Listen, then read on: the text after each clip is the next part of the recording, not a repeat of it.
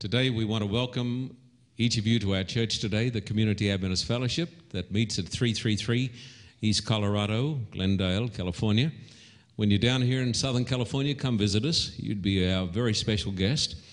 And we want to welcome our audience across North America and also our audience in the ex Soviet Union. Today, we are offering $100,000. This is a genuine offer. I want to read it to you. I've written it down here $100,000. $100,000 reward.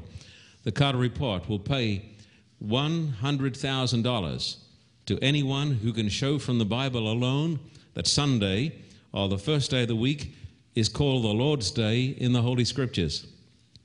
This reward will be paid to anyone who can produce a text of Scripture where, where Sunday, or the first day of the week, is specifically and explicitly called the Lord's Day.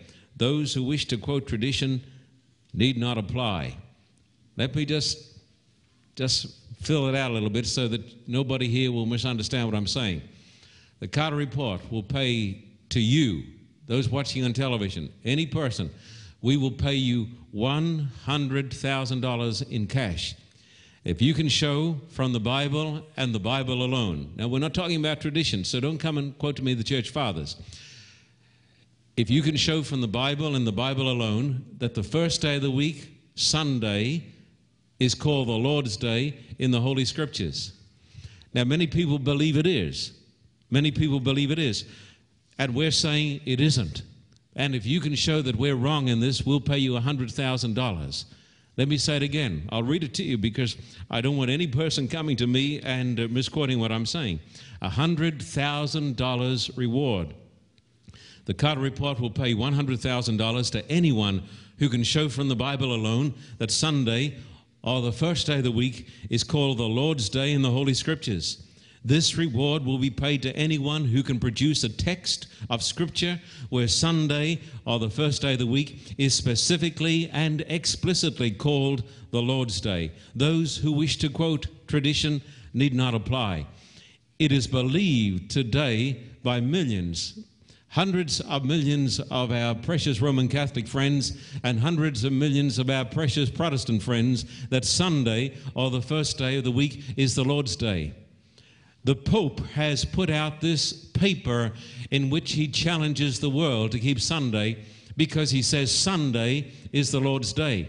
And we made this available today to the members of this congregation. And we're going to make my answer also available. I want to read it to you. The just read you the little bit at the top here. The apostolic letter, Dies Domini, of the Holy Father John Paul II to the bishops, clergy, and faithful of the Catholic Church on keeping the Lord's holy day.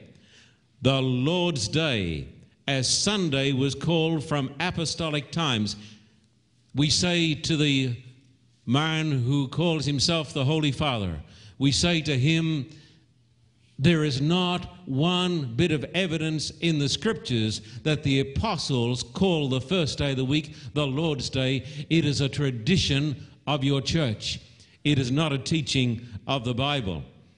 Now, today in our church, because we have such a wonderful crowd of people here who are interested in this vital subject, we were giving out these, these papers from the Pope, but we've run out of copies. But if you stay behind, if you didn't get a copy today, we'll be happy to send you a copy.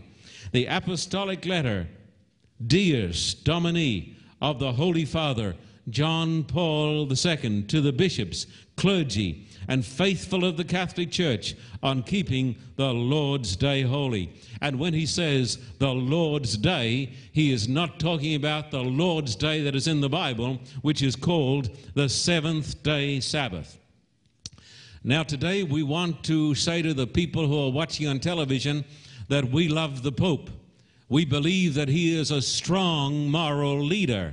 We believe that he is a man of conviction.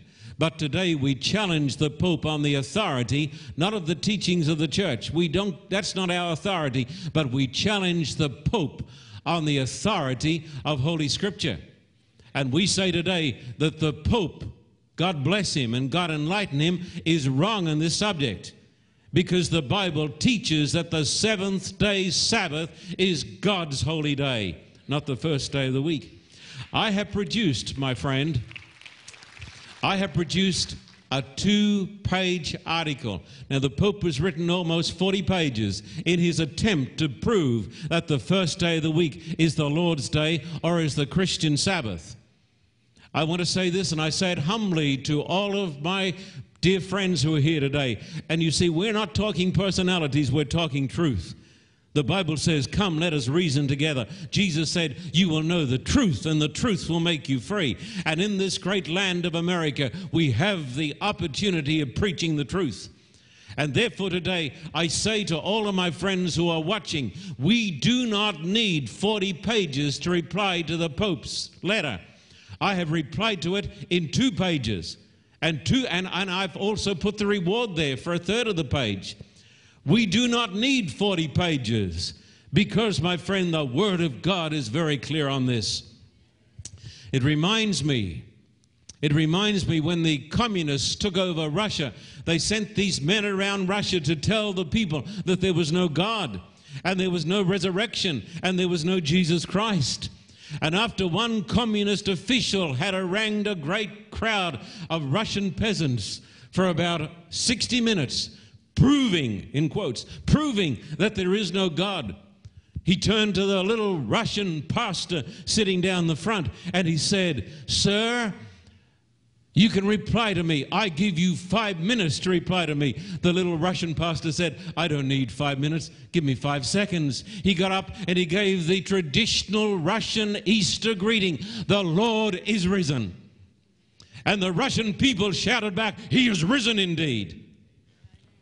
And so I say to the Pope, whom I respect, and admire as a man of conviction. I do not need 40 pages. Give me just a few texts of the Bible, and we will prove that on this issue, the Pope is wrong. And we're going to prove today that the first day of the week is not the Lord's day. But we're going to prove to you that God has given us a Lord's Day, and that is the Lord's Day of the commandments. Would you please take my article, which is written on this parchment colored paper? I've written here, it is not difficult to answer the Pope. Now, if you didn't get a copy of this, it is a single page, my friend. You can read through the Pope's article at your, at your leisure. It is this single page. You see it here. Here it is. If you didn't get a copy, we will give you copies. Uh, Javier, my head deacon, is, is passing out copies. If you need a copy, raise your hand. Do it quickly, please. Okay, bring them down here. You could have, I think you would have got them as you came in, but please parse them out. We don't want to hold things up here on the television. I think you'll just need to get these folks after the service because they're going to take a, a while to get to every person. I've got here, it is not difficult to answer the Pope. He has written 38 pages in an attempt to sanctify Sunday. We believe that a page or two of biblical truths will silence him. And here is the first point. Here it is. Sunday is never called the Lord's Day in the Holy Scriptures. Let me say it again. Sunday, or the first day of the week, is never called the Lord's Day in the Holy Scriptures. The first day is explicitly mentioned eight times in the New Testament. It is the day our Lord rose from the dead. It is also the day when Paul walked 20 miles to Troas. It's also the day when the Corinthians did their bookkeeping. The Bible tells us on the first day of the week they did their bookkeeping. And the texts are these Matthew 28, verse 1, Mark 16, verses 2 and 9, Luke 24, verse 1, John 20, verse 1 and verse 19, Acts 20 and verse 7, and 1 Corinthians 16 and verse 2.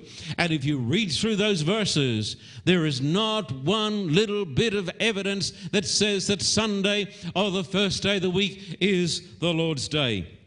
It is erroneously assumed that Revelation 1:10 refers to Sunday, but this is pure myth. The Lord's day is the seventh day Sabbath, and I will prove that to you from the Word of God. Sunday keepers think that Acts 27 refers to a Sunday meeting, but the night time of the first day of the week is what is now called Saturday night. See the New English Bible. And a religious meeting hardly makes a day holy. Sunday keeping, listen to me. And I say this because I love you. I love my Sunday keeping friends. Bless your heart. I'm preaching in a Sunday keeping church. I love my Sunday keeping friends. I believe they're my brothers and my sisters in Christ. But I want to tell you this listen to this. Sunday keeping in the Bible is like the missing link in Darwinism. The only real thing about it is that it is still missing.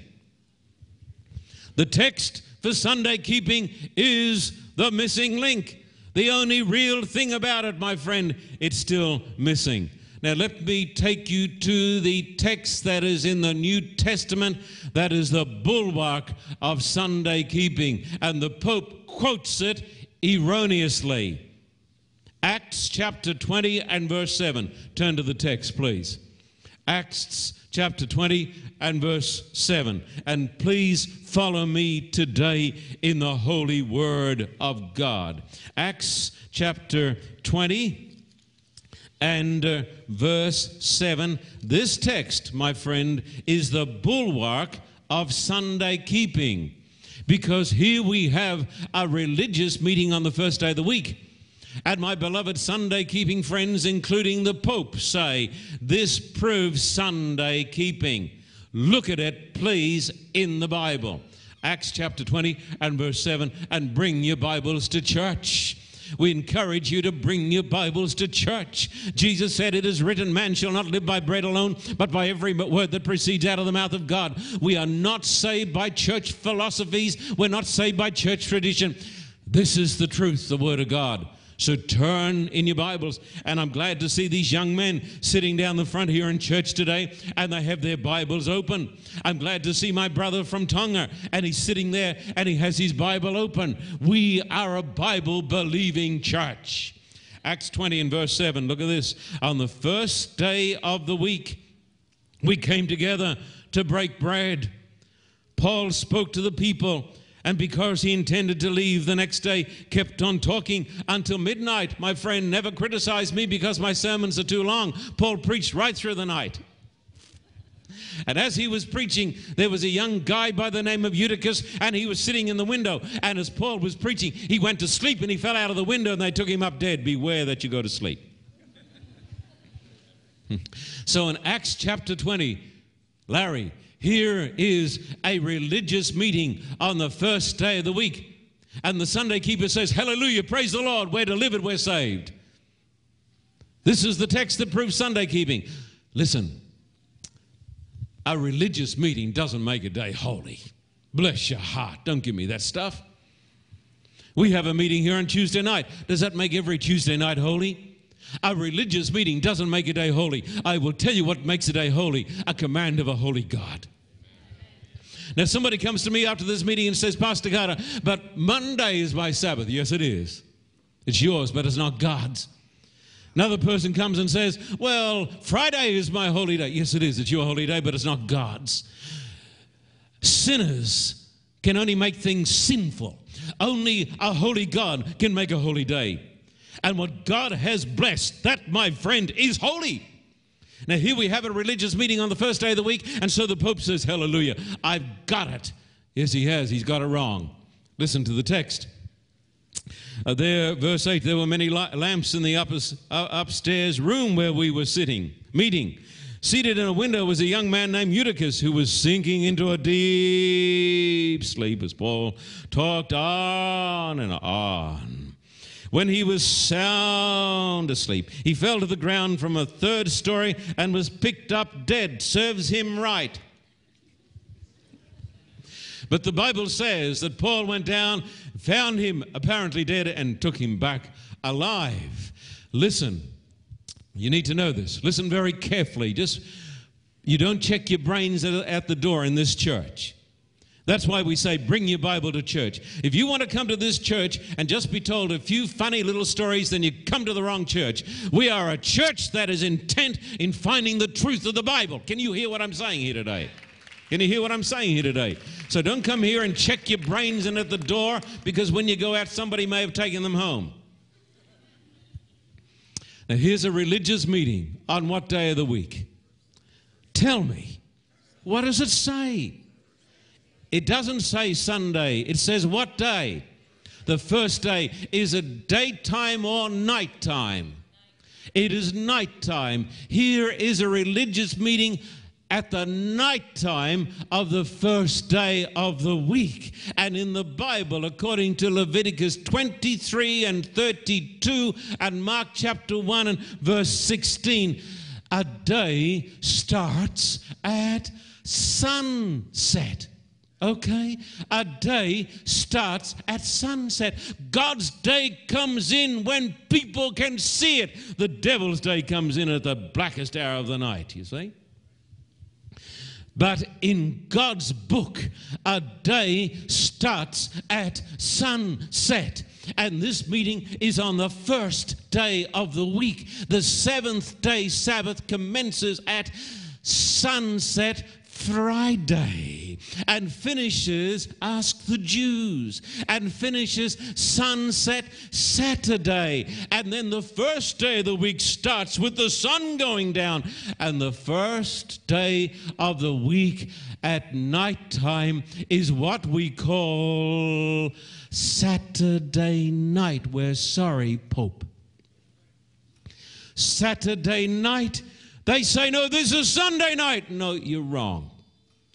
And every scholar who knows his Bible, whether he is a Baptist or a Presbyterian or a Roman Catholic, says, You're right. And that is why, if you go and get the New English Bible, the New English Bible, which is written in modern speech, it says, on Saturday night. So, if this text proves anything, it proves the holiness of Saturday night. Bunkum. A religious meeting doesn't make a day holy, and they've even got the day wrong. And the next day, the Bible says Paul walks to Troas, which is 20 miles away. 20 miles away. That's how he sanctified Sunday by going for a, a hike for 20 miles. That, my friend, is the bulwark of Sunday keeping. Now, now my Protestant friends shouldn't get mad with me because of this talk, because I'm going on the Protestant principle, the Bible and the Bible alone. If I'm guilty, I'm guilty because I follow the teachings of the Bible and I believe in the Bible and the Bible alone, the truth of the Protestant Reformation. And they shouldn't get mad with me because Christians are supposed to love each other. And Christians ought to love each other and accept each other in Christ, recognizing that every person has a solemn duty to discover the truth. We are not interested in this church in a bunch of hogwash and a bunch of lies. We're interested in the truth. And uh, if you can find one text in the New Testament that plainly says that Sunday is the Lord's day, we will give you a hundred thousand dollars. I challenge you. But you're not going to find it because I know it's not there. Now, people assume that Revelation chapter 1 and verse 7 talks about Sunday. They assume it. Look at Revelation chapter 1. Revelation chapter 1 and uh, verse 10 Dear hearts and uh, gentle people. Revelation chapter 1 and verse 10. This is where the Lord's day is mentioned. You ready? On the Lord's day, I was in the Spirit. And the Pope says, and you can read this in his excellent paper. His paper contains some wonderful truths. His paper is ingenious. His paper is beautifully written. It is a masterpiece. It only happens to be wrong. And the Pope says that from apostolic times, Sunday was called the Lord's Day. That is not true. In right here in the days of the apostles, there is a day that is called the Lord's Day. And I turn to my friends who keep Sunday and I love them. And I say, Which is the Lord's Day? What is the Lord's Day here? What is this text? They say, This text proves that Sunday is the Lord's Day. Come on. Where does this text say? Show it to me, and you can have a hundred thousand dollars. Where does this text in the name of truth say that the first day, this day, is the Lord's day? Look at the text. The first day is not mentioned here. What is mentioned? The Lord's day. But does this text tell you what day is the Lord's day? No. Then how do I know which is the Lord's day? I discover which day is the Lord's day not by going to the councils of the church, but by going to the councils of God. Listen to my reasoning. The Lord's Day is a special day. I meet some people who say to me, John Carter, any day will do. Have you heard this? Any day will do. People who talk like that generally don't keep any day. It reminds me of the farmer with the seven daughters. Have you heard the story of the farmer with the seven daughters? And a boy came courting. You know what that means? Courting is, is until you're caught. He came courting. So the boy came courting one of the daughters, the seven daughters of the farmer, and uh, they got engaged and they were going to be married. And somebody said, You're going to marry one of the McDougal girls? They had been discussing the issue of the Sabbath. And the man who asked the question said, It doesn't matter what day you keep as long as you're sincere. One day is as good as another. And then he said, Let's forget it. I'll never convince you. He said, You're going to marry one of the seven daughters? You're going to marry one of the McDougal girls? Which one? Oh, said the boy who was doing the uh, courting. He said, Does it really matter, sir? He said, Anyone will do. He said, I'll just go and pick anyone. My friend, uh, anyone will not do. This text says that God has a day. People say, well, the Sabbath is abolished, everything is abolished, and therefore it doesn't matter. There is no holy day. Every day is the same. That's not the truth. There is the Lord's Supper. That is the special supper dedicated to the Lord. The Lord's day is not any ordinary day, it is the day dedicated to the Lord Jesus Christ. And we must discover what is that day. Listen to my reasoning from Scripture. The Bible tells us that the Lord Jesus Christ made the world. It's point number one. Put it in your mind. Number one, the Lord Jesus made the world. How do I know? The Bible tells me so. Come to John chapter 1, please. Jesus made the world. Isn't he a big person? Isn't he a big person? Isn't he a big God? Isn't he a big Savior? Isn't he a marvelous person? John chapter 1, verse 1 and onwards. In the beginning was the Word, and the Word was with God, and the Word was God. He was with God in the beginning. Through him all things were made. Without him nothing was made that has been made. Verse 10 He was in the world, and though the world was made through him, the world did not recognize him. Verse 14 The Word became flesh and made his dwelling among us. We have seen his glory, the glory of the one and only who came from the Father, full of grace and truth. Who is this? Who is this? Who is the Word? Who is the one full of grace and truth? Tell me. Jesus. And the Bible says that the Lord Jesus made the world. And if Jesus made the world, then Jesus made the Sabbath. Come to Genesis 2 1 to 3. please. Genesis chapter 2. Please turn in the Word of God. Genesis chapter 2 and verses 1 down to 3, please. Genesis chapter 2, verses 1 down to 3. Thus the heavens and the earth were completed in all their vast array. By the seventh day, God had finished. That's God the Son.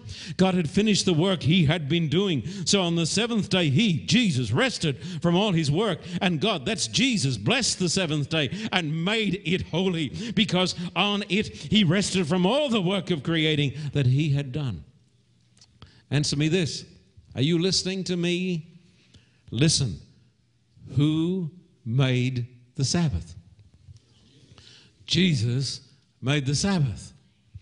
And if Jesus made the Sabbath, the Sabbath is his holy day. In fact, the Bible says that the Sabbath is the Lord's day. I want you to come to Isaiah chapter 58, please. Isaiah chapter 58, please. Isaiah chapter 58 and uh, verse 13 to the word of God, please. Isaiah chapter 58, verse 13. The Bible says, God says, If you keep your feet from breaking the Sabbath and from doing as you please, say it with me, on, come on, my holy day. If you call the Sabbath a delight and the Lord's holy day honorable, and if you honor it by not going your own way and not doing as you please or speaking idle words, then you're going to be blessed.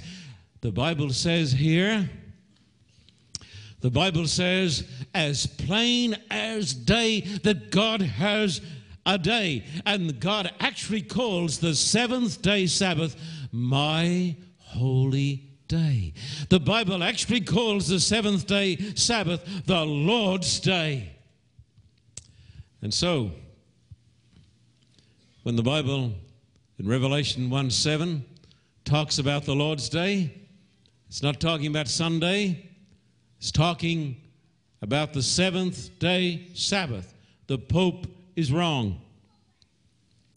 Point number two Sunday is never called the Sabbath in the Holy Scriptures. The Sabbath is the seventh day, and no scholar disputes that plain fact. The Pope is building his castle on sinking sand.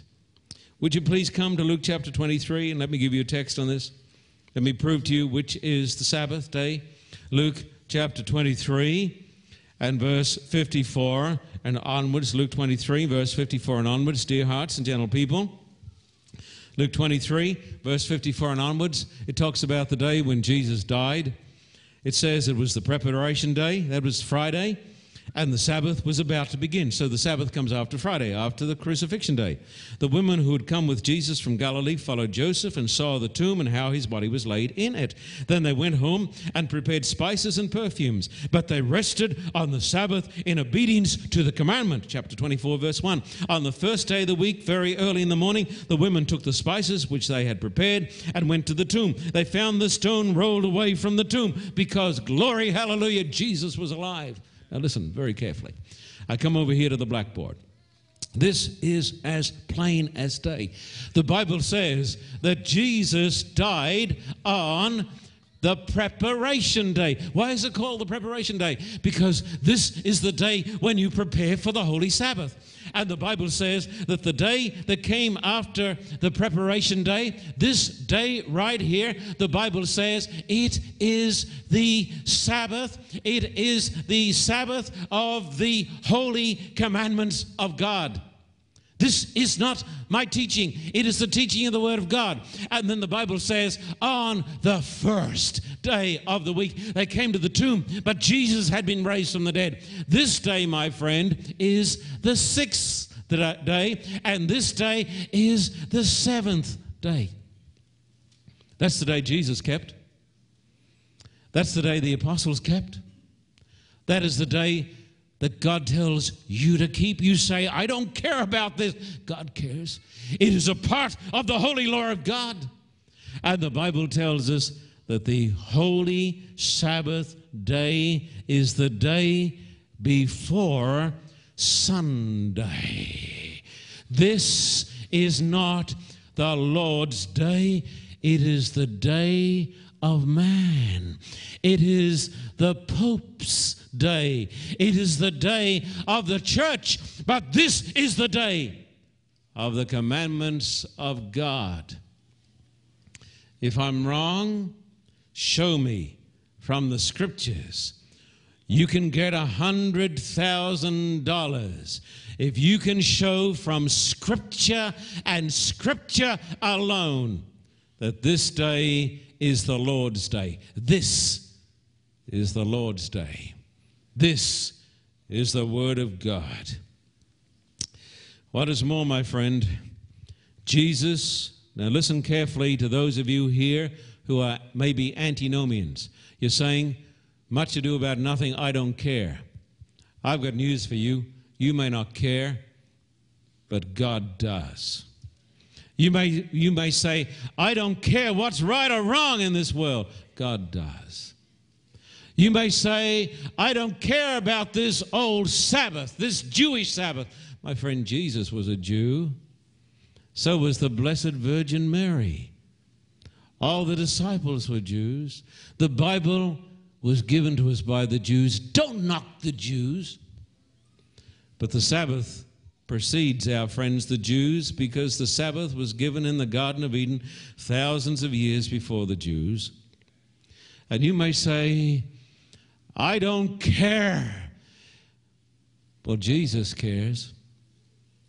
Jesus our Lord risked his life and his mission to show the importance of the Sabbath. Time after time, Jesus performed miracles on the Sabbath day. He lifted people, my friend, up from sickness and disease, and he did it on the Sabbath. And he said, The Sabbath was made for man. It is lawful to do good on the Sabbath day. Jesus, my friend, lifted the Sabbath out of tradition and the burdens of a man made religion. And after Jesus showed the people how they ought to keep the Sabbath, the religious leaders of his day were so incensed against our Lord that they went out to put him to death.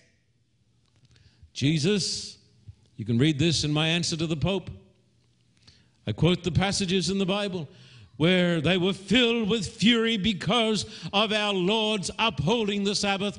By the grace of God, I want to take my stand with the Lord Jesus today and uphold the truth. You may say to me, but you're in the minority. Who cares? What majority are you talking about? You're talking about the majority of the world. I've got all heaven on my side. Let me tell you something. Give me this Bible. I've got the Bible on my side. I've got all the prophets on my side. They were all Sabbath keepers. I've got all the all the prophets on my side, all the apostles, all the saints of God on my side. They were all Sabbath keepers. You've got Sunday on your side and you've got tradition on your side. You've got nothing else. Nothing else. And I want to tell you, folks, something if I had nobody else in the world on my side than Jesus, then I would be in the majority because one person with Jesus is more than the world. Hear what I'm telling you? Jesus risked his life to show how the Sabbath ought to be kept. Don't you go out of this meeting and say, Who cares? Don't blaspheme the name of God. God cares.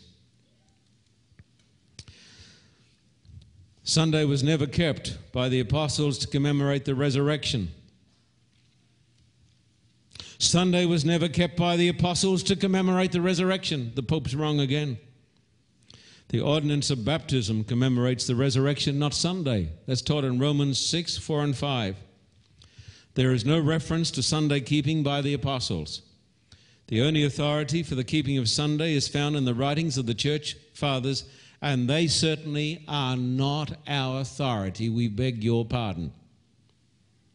We stand on the Bible and the Bible alone, the position taken by Jesus and the apostles.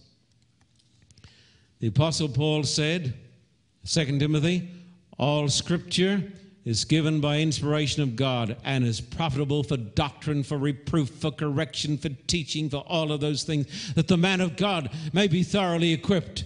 I believe, my friend, listen to me, in the Bible and the Bible alone.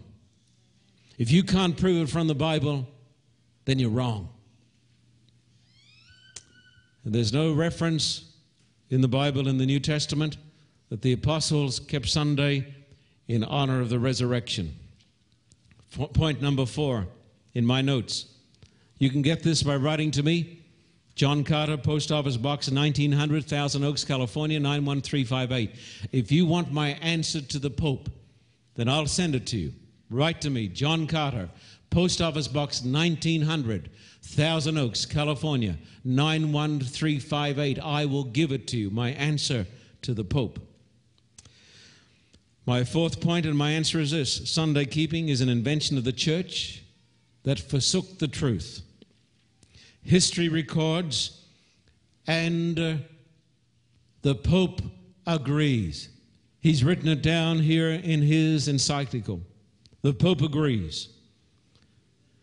Sunday keeping is an invention of the church, more specifically, his church. The apostate church also invented penance, purgatory, indulgences, eternal torment, righteousness by works, the Mass, the confessional, the bodily ascension of Mary into heaven, the intercession of saints, relics, and the adoration of images. Now, I want you to come over now to Daniel 7:25 and see what it says about it. Would you please? Come over here to Daniel chapter 7, verse 25. I'm so glad today that I've got a Bible believing audience. Thank God for this church. Daniel 7 and verse 25. The Bible talks here about the great church that turned away from the truth. Verse 25 says, He will speak against the Most High and oppress His saints and try to change the set times and laws. The saints will be handed over to him for a time, times, and half a time. Listen carefully. Listen, I want to talk to this camera. I want to talk to you through this camera. The Bible says that on the ruins of the Roman Empire would come another king. That king would become joined to the state that king would get tremendous power and tremendous influence. And that kingdom would embrace the then known world. And that kingdom would become a persecutor of innocent people. That's the Dark Ages. The Bible says that church would change that part of the law of God that talks about the sacred times. And the only part of the law of God that talks about the sacred times, my beloved friend, is the Sabbath commandment. The Roman church has said not once, I can give you these quotations. Over and over again, the great church has said, the church of Rome has said, yes, of course, we change the day from the seventh to the first day of the week. That change is the mark of our authority. I have those writings of the Church of Rome in my library. I have seen them. I know it is true. The Pope's not admitting it now because he wants to be ecumenical. But hundreds of years after our Lord Jesus Christ, the church in Rome changed the Sabbath from the seventh day to the first day of the week. The Pope partially admits it. He says, the church did it. The Pope is right. Sunday keeping is a part of the apostasy from the truth. Listen, we, point five, we, including the Pope, are commanded to keep holy the seventh day Sabbath. The Pope, whom I love and respect, preaches that we should keep the Ten Commandments. I've heard him say so.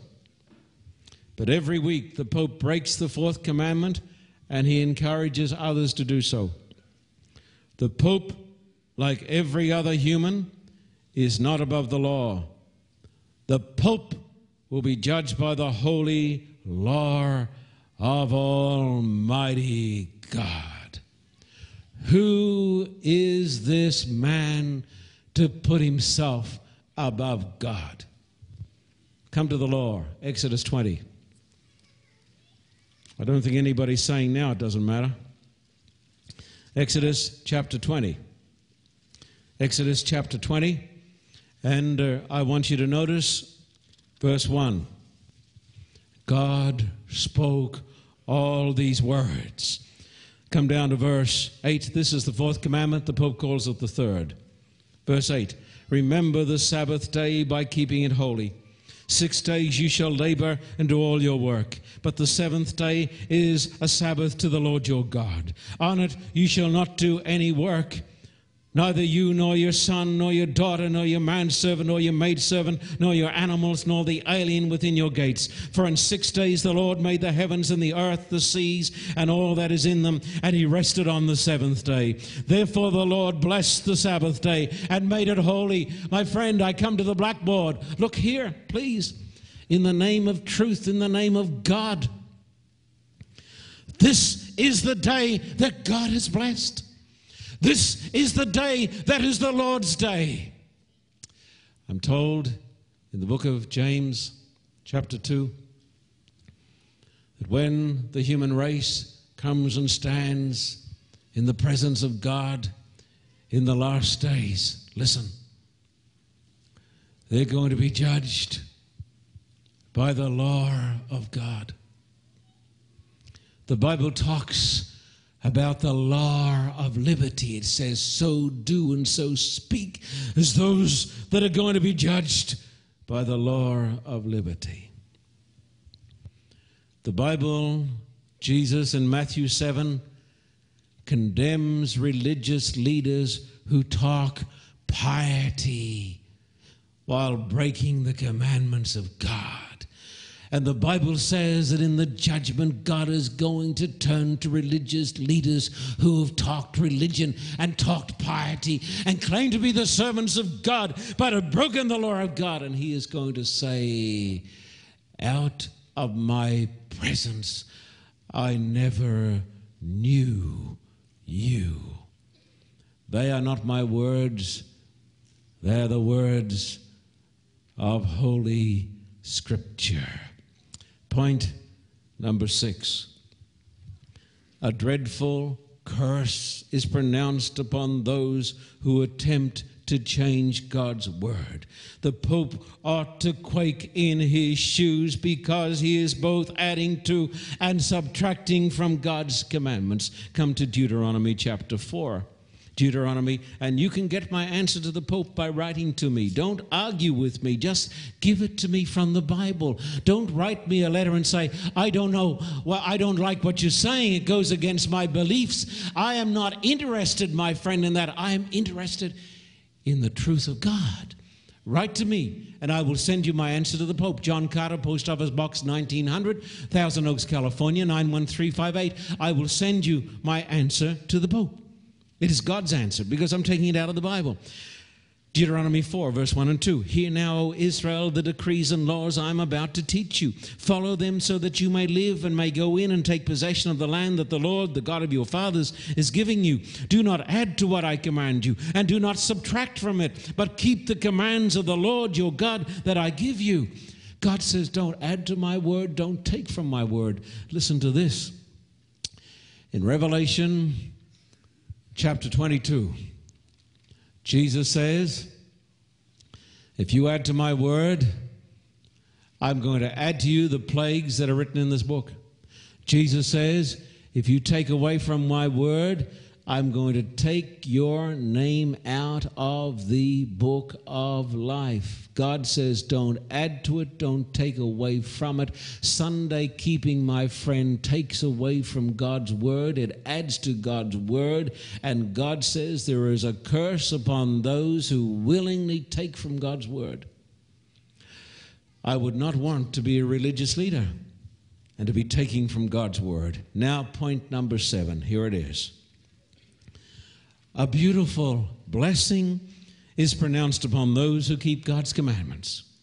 History records that the wonderful blessing of God is poured upon his people when they faithfully obey his commandments. I want you to take your Bible now and come with me to the book of Isaiah. Please come over here.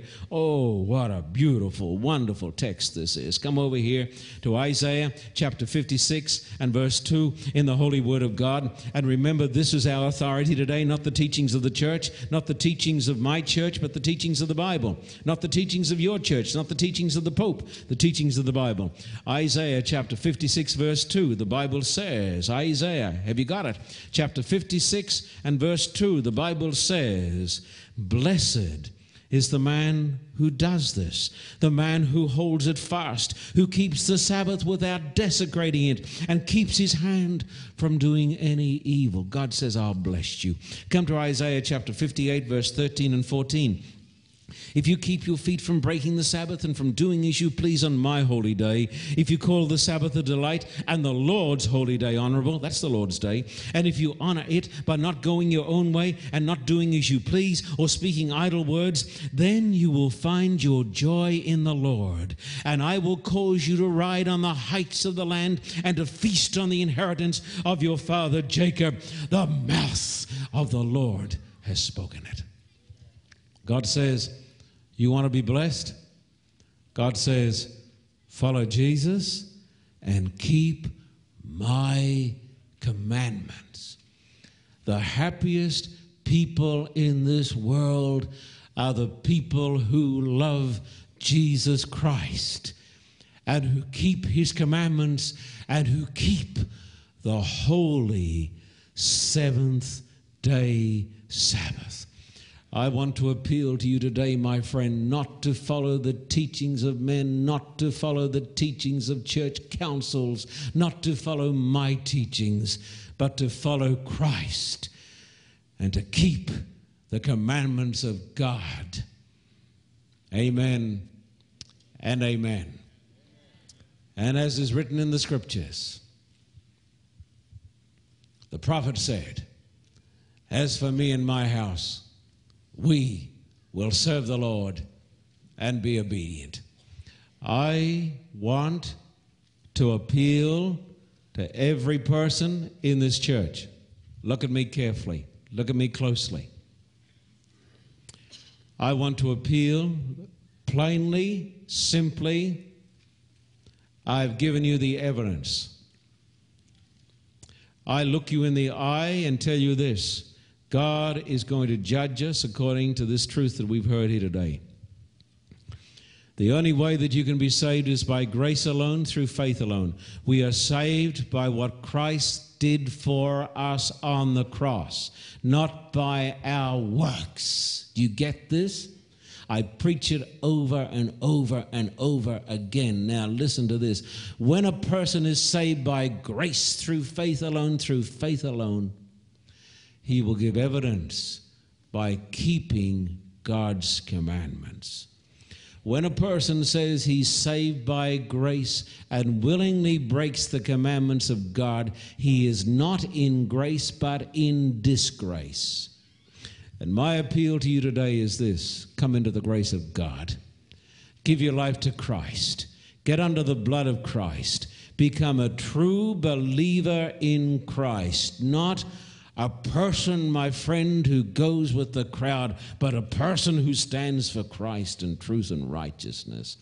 My appeal to you is this follow Christ and keep holy by the grace of the a loving God the Sabbath, which points us to the completed work of Christ because God finished the work, and He says, Now you enter into my rest.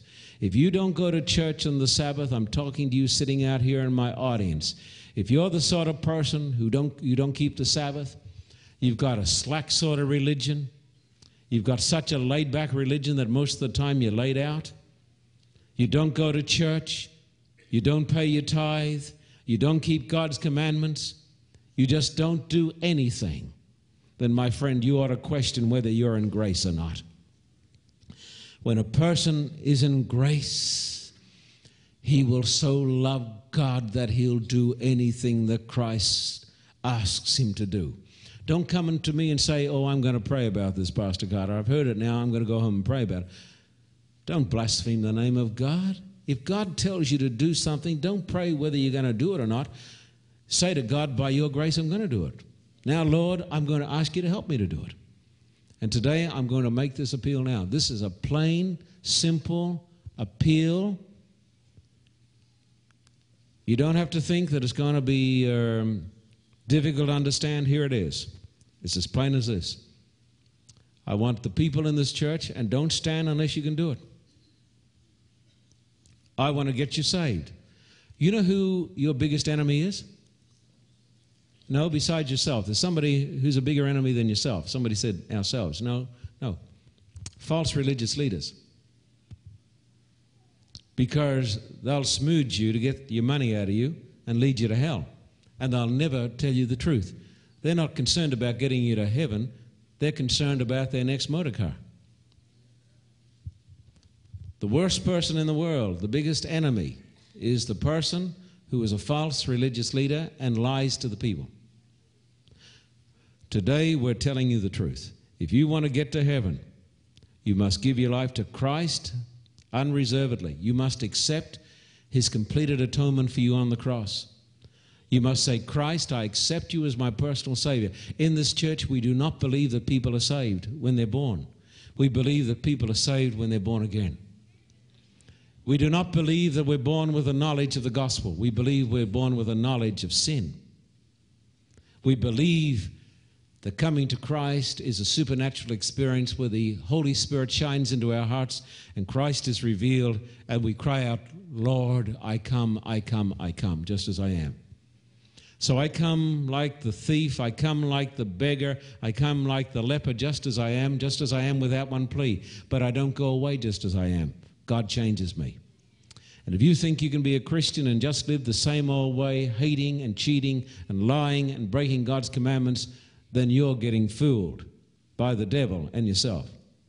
I'm talking about coming to Christ and letting Christ come into our hearts. I'm preaching here the gospel of God's free grace, His sovereign grace, grace alone. That's the Protestant teaching. Faith alone. And works are the fruitage of faith. And obedience is the fruitage of faith. And where there's no obedience, it's because there's no grace. You see, grace is the root and works are the fruit. And if there's no fruit on the tree, you better start to wonder about that old tree. And Jesus said, If there's no fruit on the tree, I'm going to cut it down and throw it in the fire.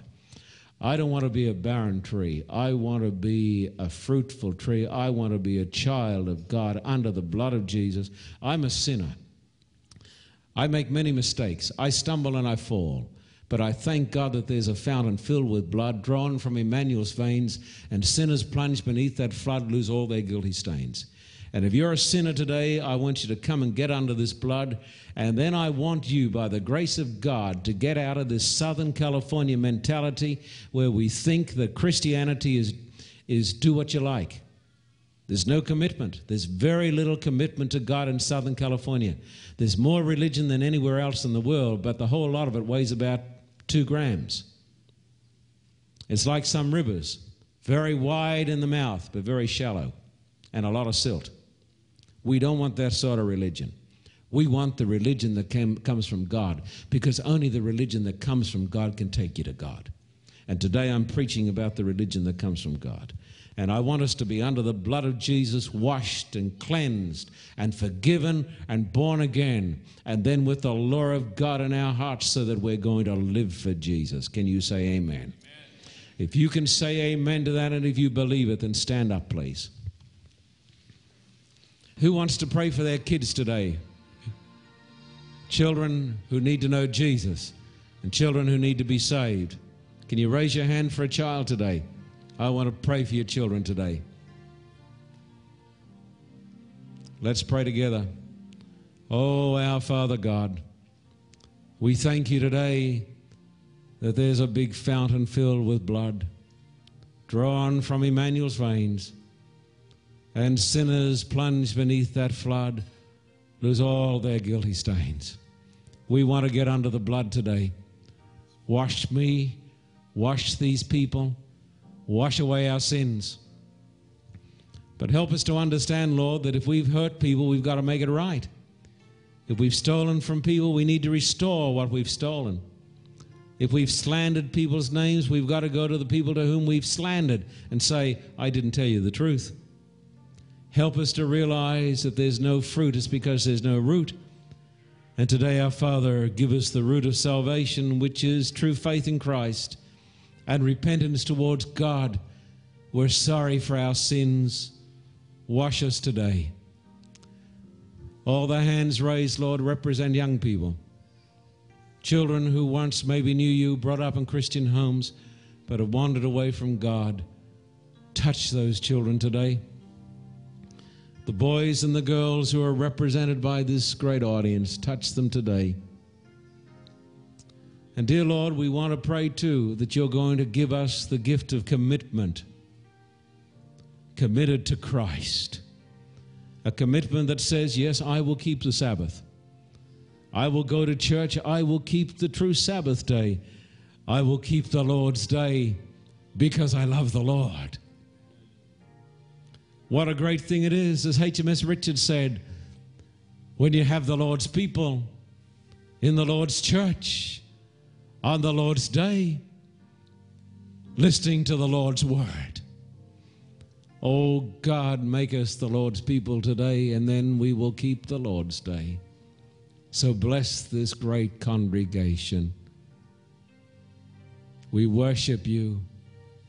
We bless you. We praise your holy name for Jesus' sake. Amen.